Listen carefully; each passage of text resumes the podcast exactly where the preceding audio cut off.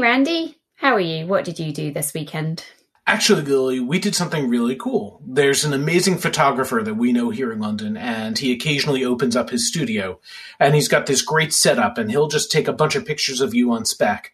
And you just buy the ones that you want.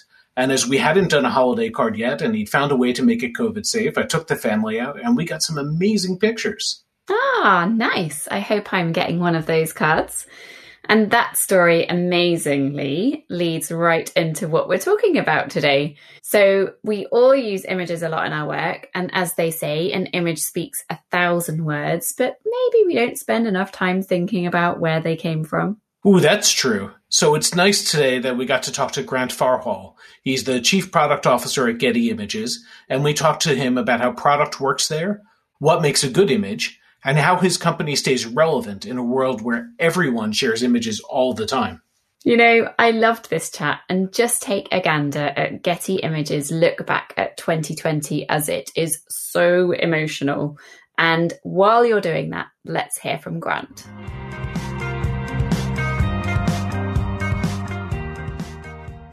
The Product Experience is brought to you by Mind the Product. Every week, we talk to the best product people from around the globe about how we can improve our practice and build products that people love. Visit mind the product dot com to catch up on past episodes and to discover an extensive library of great content and videos. Browse for free or become a Mind the Product member to unlock premium articles, unseen videos, A M As, roundtables, discounts to our conferences around the world, training opportunities, and more. Mind the Product also offers free Product Tank meetups in more than two hundred cities, and there's probably one near you.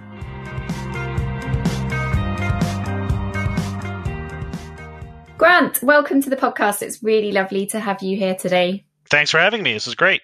So before we get started on hearing all about what it's like being a Chief Product Officer at Getty, just give us a really quick intro into your background in product, how you got into it, and what you're doing these days.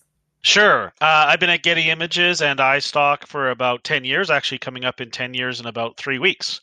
Uh, early January will be my decade anniversary, which is which is something I'm quite proud of.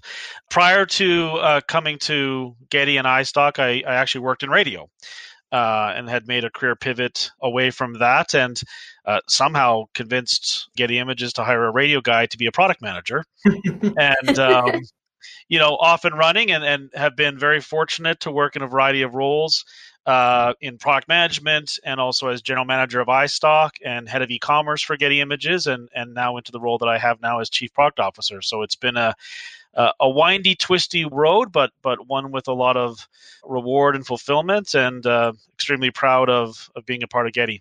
So I need to thank you before I ask you any questions, which is uh, because when I was at Sirius Satellite Radio many, many years ago, I was running the web content team. And when I discovered iStock, it cut our photo budget down by to about a tenth of what it was. And that was a massive win for me. So uh, I think that might have been before your time there, but still, I'm going to give you all the credit anyway.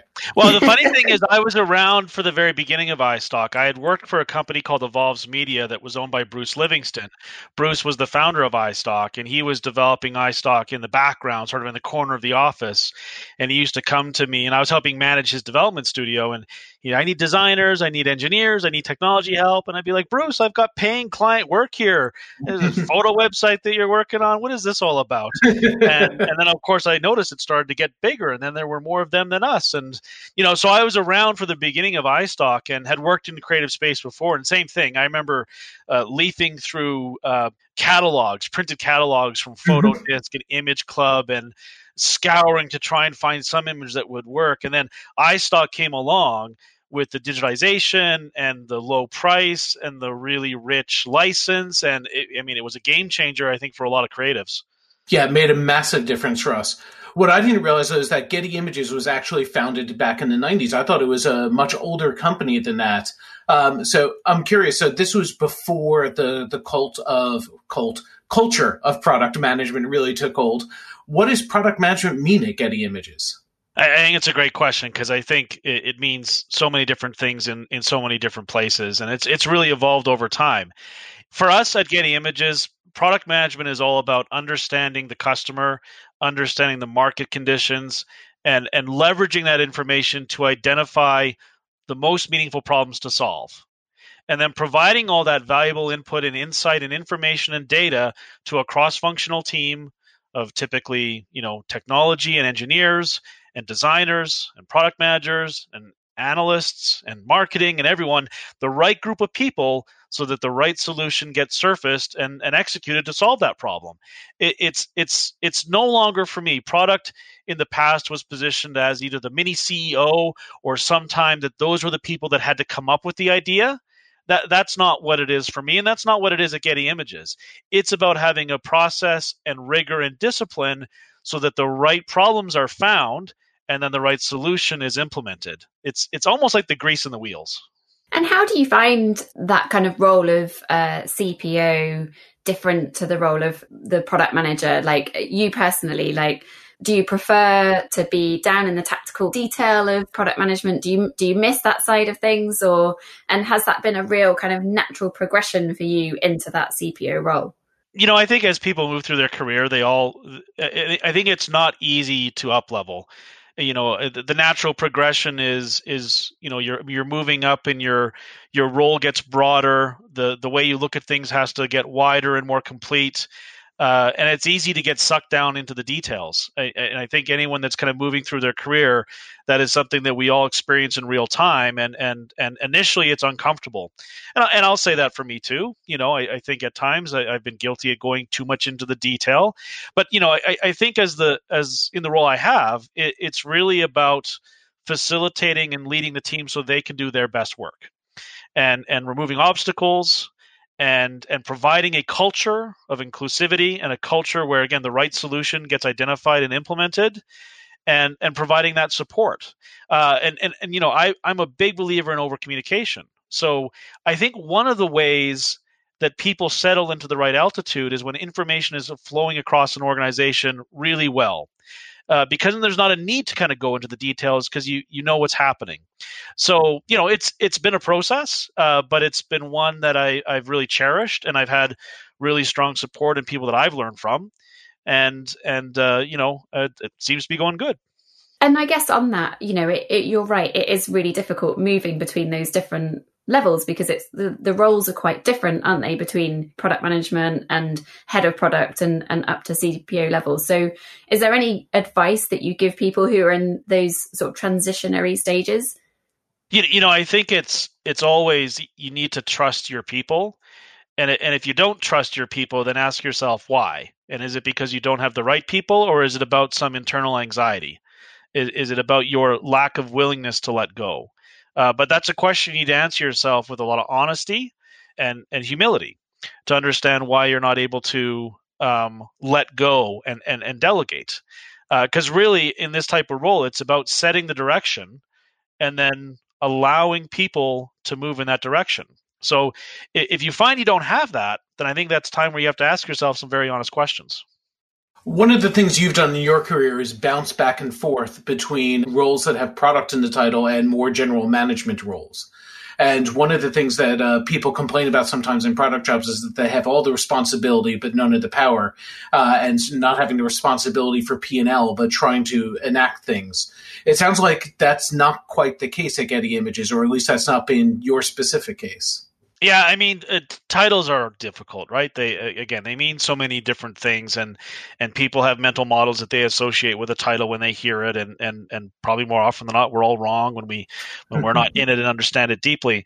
Um, you know, I, I I think you know the way I look at it is, you know, I'm certainly responsible to certain parts of the revenue, but but never solely responsible. I mean, I, I work closely with my partners in marketing and content and technology, where we all need to be aligned and rowing in the same direction to achieve those outcomes.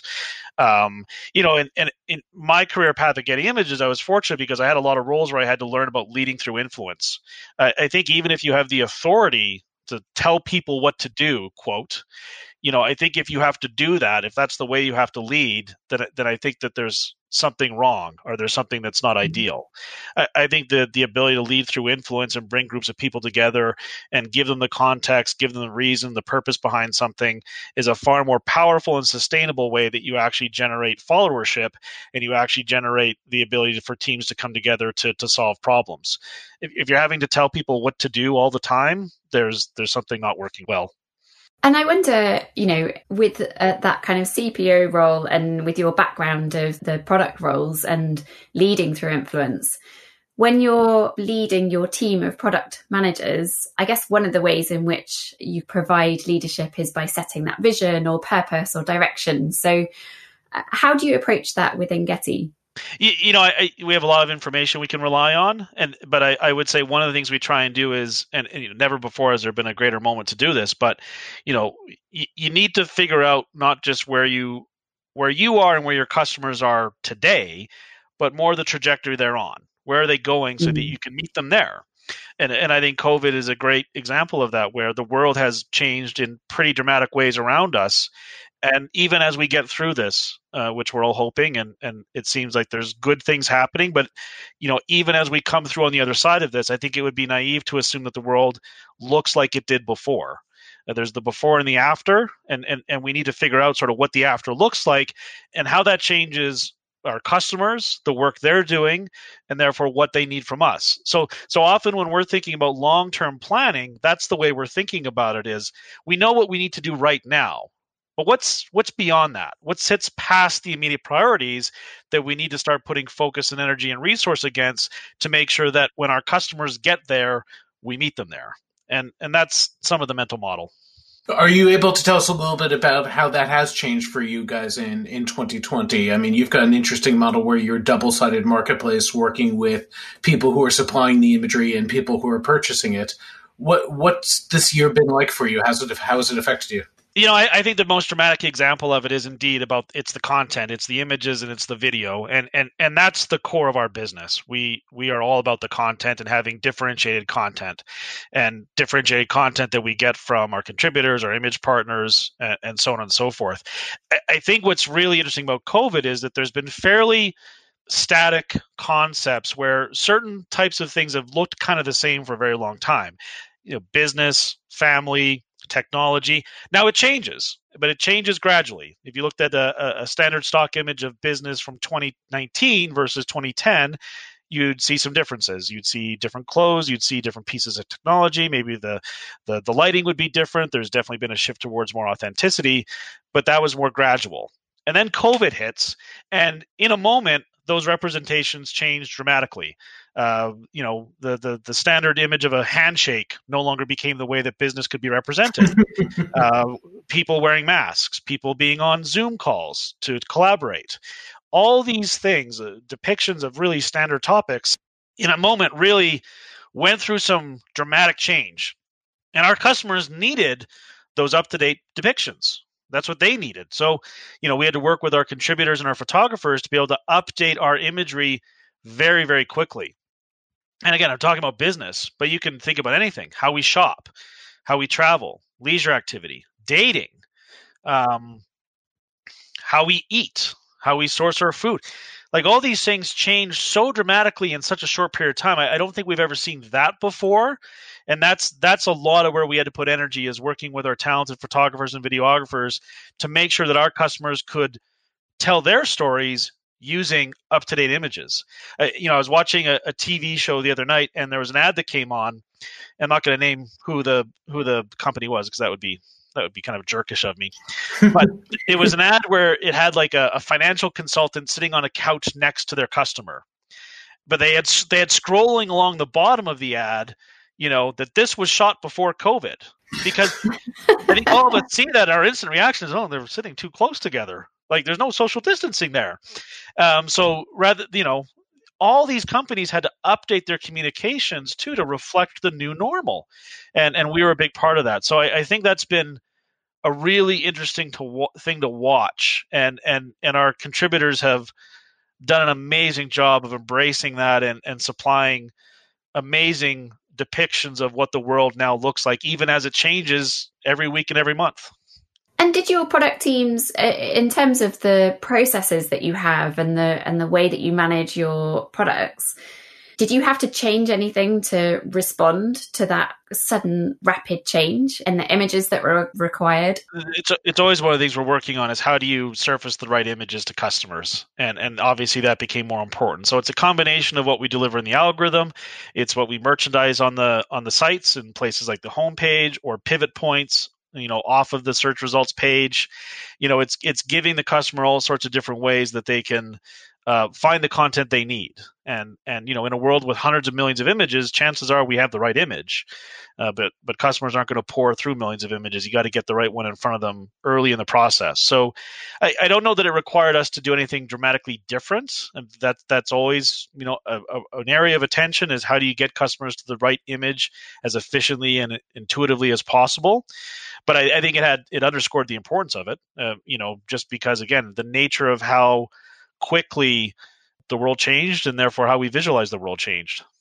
Over the past two years, things have changed a lot in that there used to be a huge barrier of entry for uh, being able to supply a good image. You need to be a professional photographer. You need to have good equipment. And I've always heard that the best camera is the one that you have handy at the moment. But now we've all got these incredible cameras in our pockets all the time. Has it really changed the way that you work with suppliers? You know, I think it's opened up the world. I mean, and, and really, even even the early days of iStock, some of our best photographers originally came into it as as hobbyists, or they would call themselves semi-pro, and you know they just learned the craft and learned how to work with the equipment and, and overcame those historic barriers. But I think you're right; the the equipment has become so advanced. It, you, you know, the way I would say it is that I think it has become far easier to take a good photo. I think it is still extremely hard, and you have the need to have the right combination of talent and skill and technological ability to take a great photo. So that's the way I view it. And that's oversimplifying it, you know, and I know that, but I, I think the, again, the bar or, or the, the ease to get a good photo, definitely that became much easier, but there's still magic required, still real talent required to, uh, to take a great photo. And, and the other thing is it's, it's, it's also not just about the camera and capturing the photo that you intend to click. It's it's everything that happens before. It's it's understanding how to compose, how how to take a different angle. You know, e- even prior to COVID, it's you know taking the, a, a standard concept such as such as business. That's the one I like to use. Well, what's a unique way of illustrating a business concept that's not just two people shaking hands? What's a what's a unique take? What's a new take on that? And and a lot of that is where the talent sits. Uh, the, the the moment that you hit click on your camera or your phone, that's the culmination of all the work that happened up until that moment. And and that's really where I think the, the talent stands out.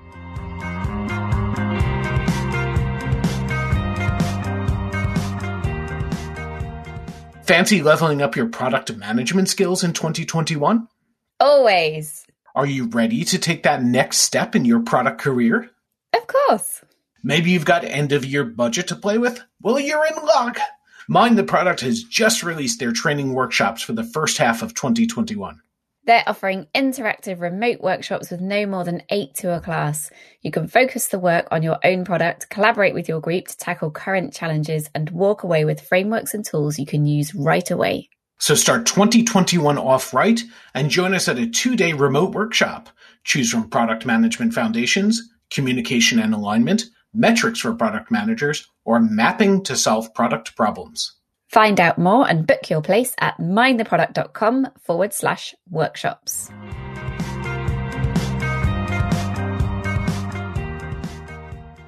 How do you approach diversity as well in the business? And because it's quite a hot topic these days, but also as a, a provider of content which represents things, Um, I guess you you have a, a responsibility to ensure that you have a good, diverse range of images that people can use.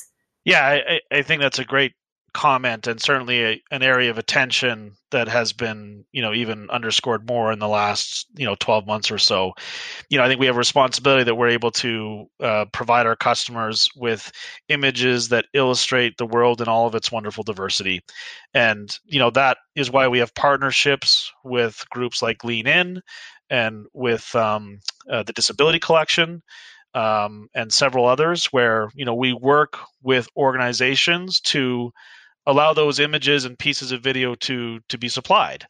Um, and then we need to make sure on the technology and product side that those things are easily discovered in search and, and that customers can get to the right image, including all the different components of diversity that's important to them. And I, and I think where you get where you get into, you know, the next level is when you consider sort of multi-dimensions. So, you know, it's it's when you're combining several different dimensions of inclusivity and, and diversity, you know, that's where we need to make sure that we're having enough of that supply and that customers are, are able to find that. Are, have we solved it completely? Are we perfect on that front? No, we're absolutely not. You know, I, I think, you know, one of the challenges is that, you know, you've got the the element of um, search feed search. So like any search engine, our, our search surfaces images that customers previously had downloaded and looked at and all those things. So you, you have you have the risk of sort of that vicious circle of perpetuation just happening. And, and how do you intervene over the top of that so that you're able to actually show a truly diverse set? So, you know, when I look at what we have from a content point of view, when I look at what we return in a lot of our searches, I think there's been a lot of progress made there. But I don't. I don't think the work is done. I think there's a lot more effort still to be made to to truly reflect the world as we should, and again, in, in all of its wonderful diversity. Have you seen? Have you noticed any trends in uh, the type of imagery that clients are are using over the last couple of years? Are you are uh, you're talking about you can see this and you can uh, try and lead people in a direction, uh, or at least encourage them in it. But are you seeing them lead you? You know, I, I think the trend that's been out there for the last number of years has just been about authenticity. And, you know, Randy, you talked about earlier when, when you had experience with stock in some of the early days. The, the early days of stock was everything was really composed. You know, part of the value that, that stock imagery could offer was that it was highly professional. But at that time, that meant, again, very composed, you know, often retouched, um, you know, with models and props and, and sets and, and all of that, right? And mm-hmm. You know, I think what customers are looking for now are are real images of real people doing real things, and and you know they they want to have that almost rawness, you know. So uh, something like a you know uh, a glare from the sun, you know, ten years ago that would have been looked at as a, a fatal flaw of an image. In fact, mm. probably at iStock we probably would have rejected it, whereas now that's looked at as a, an element of authenticity. It, it it makes it raw, and you know you've seen growth in you know things like selfies and, and point of view, where where you know it's it's about being in the moment and capturing the essence and the emotion of the moment, as opposed to a posed image of someone, you know, holding a drill and not even looking at what they're drilling into a piece of wood, you know. So it's th- that's been the big trend, and you know that that goes back a number of years, but I, I think it continues to push in that direction. Um, and there's been a, a flurry of other brands that provide imagery online, Unsplash um, being one of them, which I think has taken off massively in the last few years. So uh, how do you see yourself against these different competitive threats of um you know these new kind of startup businesses that are looking at this market, and how do you sort of manage defending your place in the world from a product point of view? Well, I think again it starts with the content for us. I mean, we we supplied differentiated content at scale, um, images that transcend what's typical and what's what's easily sourced beyond what is sort of the commodity content. But but I think when customers are looking at when to source their images, I, I, I think look at the entire package. You, you're not just licensing an image. You're not buying an image at all. What you're doing is you're you're buying the rights to an image. So that means it's the image itself, it's the metadata with the image, and and it's the license that it comes with. And and within that, it's how can you use the image, but then what is the legal protection you have there? And and again, I think that's something that, that I would encourage folks to spend more time looking at and understanding what is the, the legal risk and liability that you have. You know, at, at Getty Images, when you're licensing an image from us, you can rest assured that it has a model release, it has a property release, that we've done the diligence to make sure that there's nothing in the background of the image that would infringe copyright, and and we offer legal indemnification. That that's part of the package you're getting from from Getty Images and from iStock. And and I think that's something that that customers should make sure they look at and understand is, what is that total thing, and what am I getting and what am I not getting, including if I'm licensing for free versus paying for a license.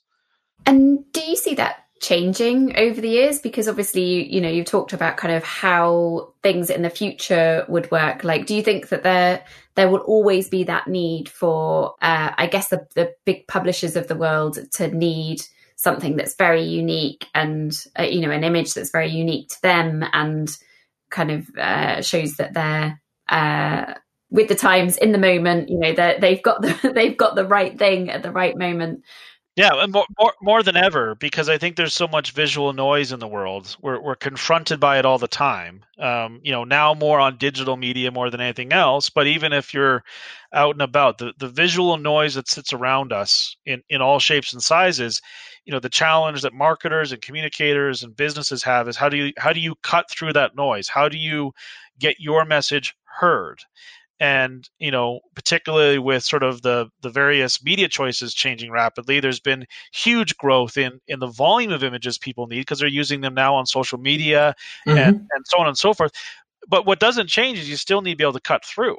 And, and one of the ways you can cut through is be is by having an image or a piece of video that cuts through. So so I think that that need is always going to be there because we're just hit with so many messages. You think about which ones do you pay attention to? Which ones resonate? It, it, something about it cuts through and sinks in. And there's a lot of stuff that we all ignore. So, you know, that's what we try and offer our customers is the ability to cut through. When you see, uh, go out to see, to see other sites and you see people dropping imagery in, are there mistakes that you just see all the time, again and again? What's the one thing that product people should know about what makes a good image choice and how they should work with their design partners? But, but that's a big – I mean, the obvious answer is the, the one that cracks me up is when I see a watermarked image being used. um, there's a – there's a uh, up in Canada here we have something called Skip the Dishes, which is similar to, I think, Uber Eats.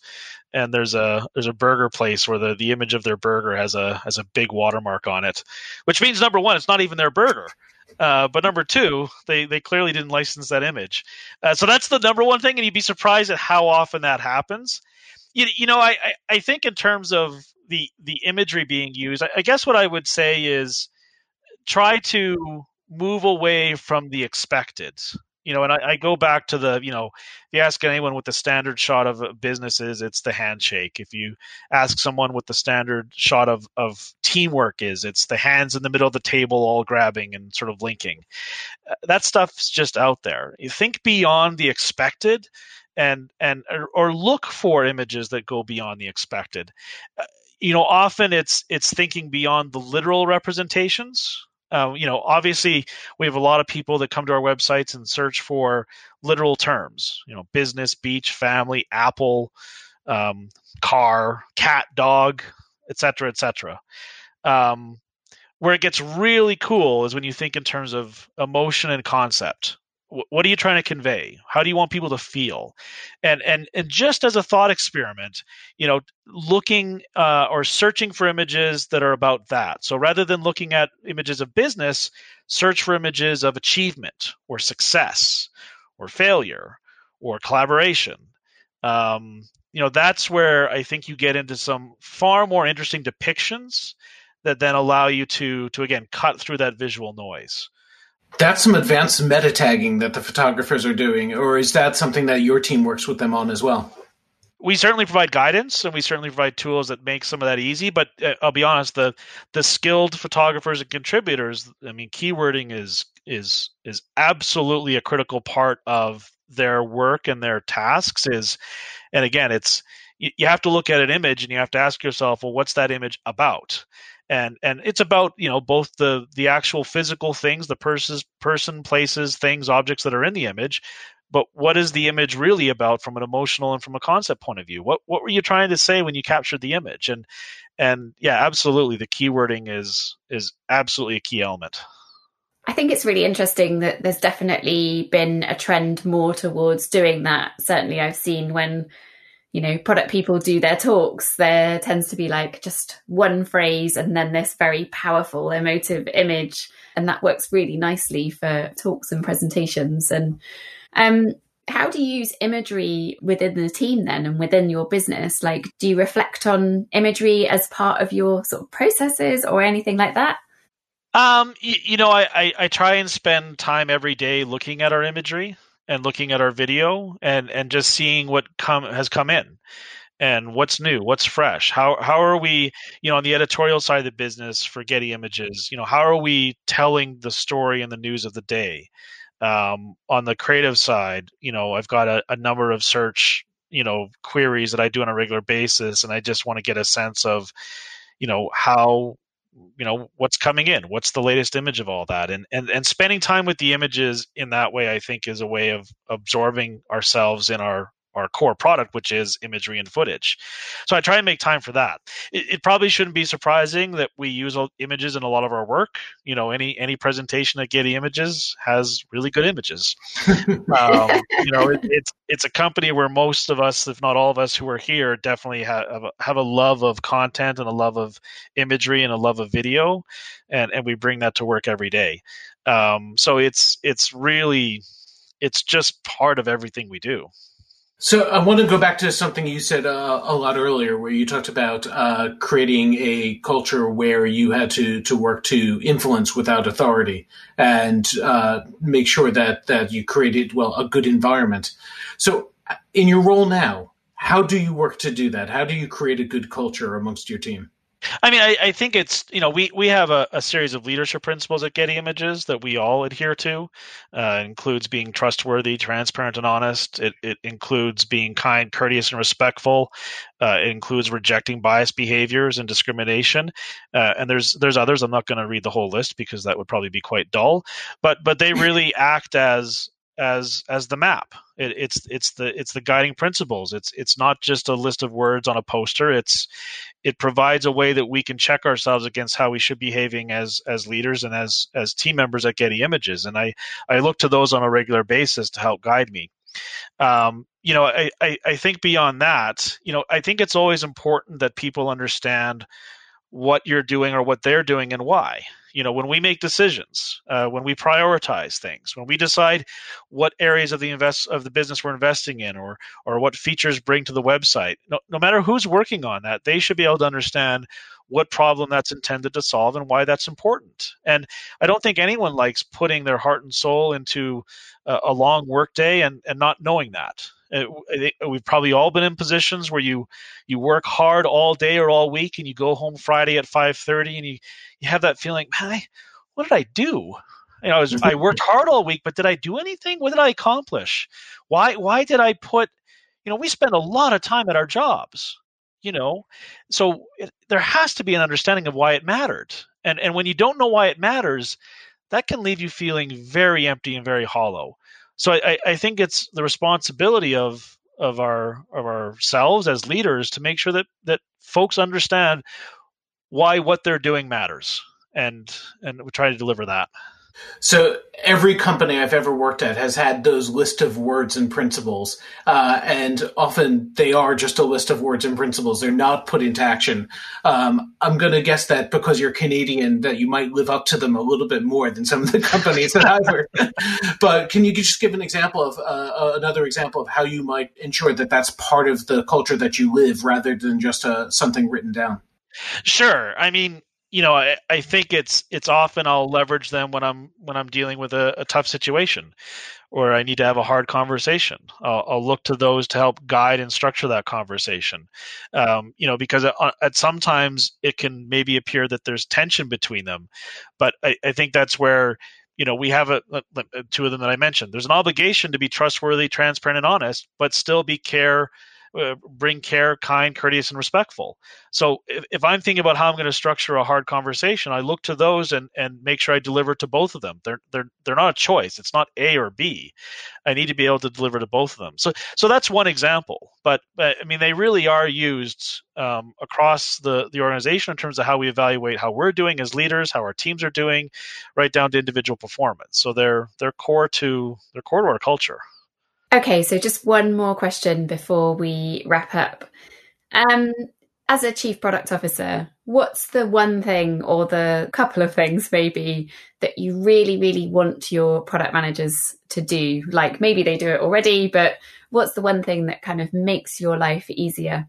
I think it's over-communicating and having a culture of over-communication and, and allowing information to flow. Information is so powerful. It it provokes curiosity. It allows people to be better at their jobs, and just allowing information to flow vertically, horizontally, let it flow. And and I, you know, we've all worked with people who I, I call information dams, where the information's flowing and then it reaches someone and it, it stops. It hits mm-hmm. that dam. And anyone beyond that dam doesn't get that information. And, and I think identifying and removing those types of blocks is really important. You got to let it flow. So in within the product team at Getty Images, we really, really lean into a culture of over-communication and make sure we're very transparent about what we're doing, why, the results of it. And again, just allow that to flow. And, and I think it's it's empowering for so many people. So that that's that's probably the one thing. Awesome. Thank you, Grant. It's been so good hearing all about Getty and um, all about your role there. Thank you very much for joining us. Thanks for having me. This was fun.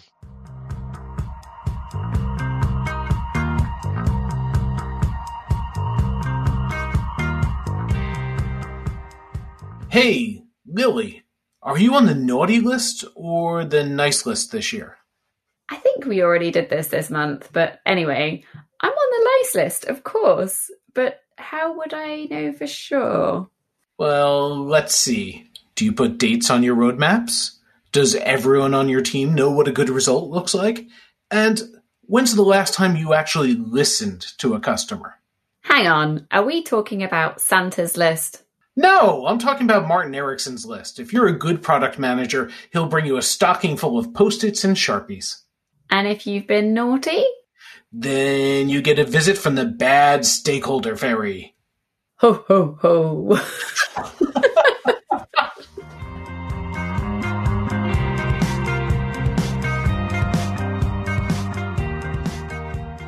Our hosts are me, Lily Smith, and... me, Randy Silver.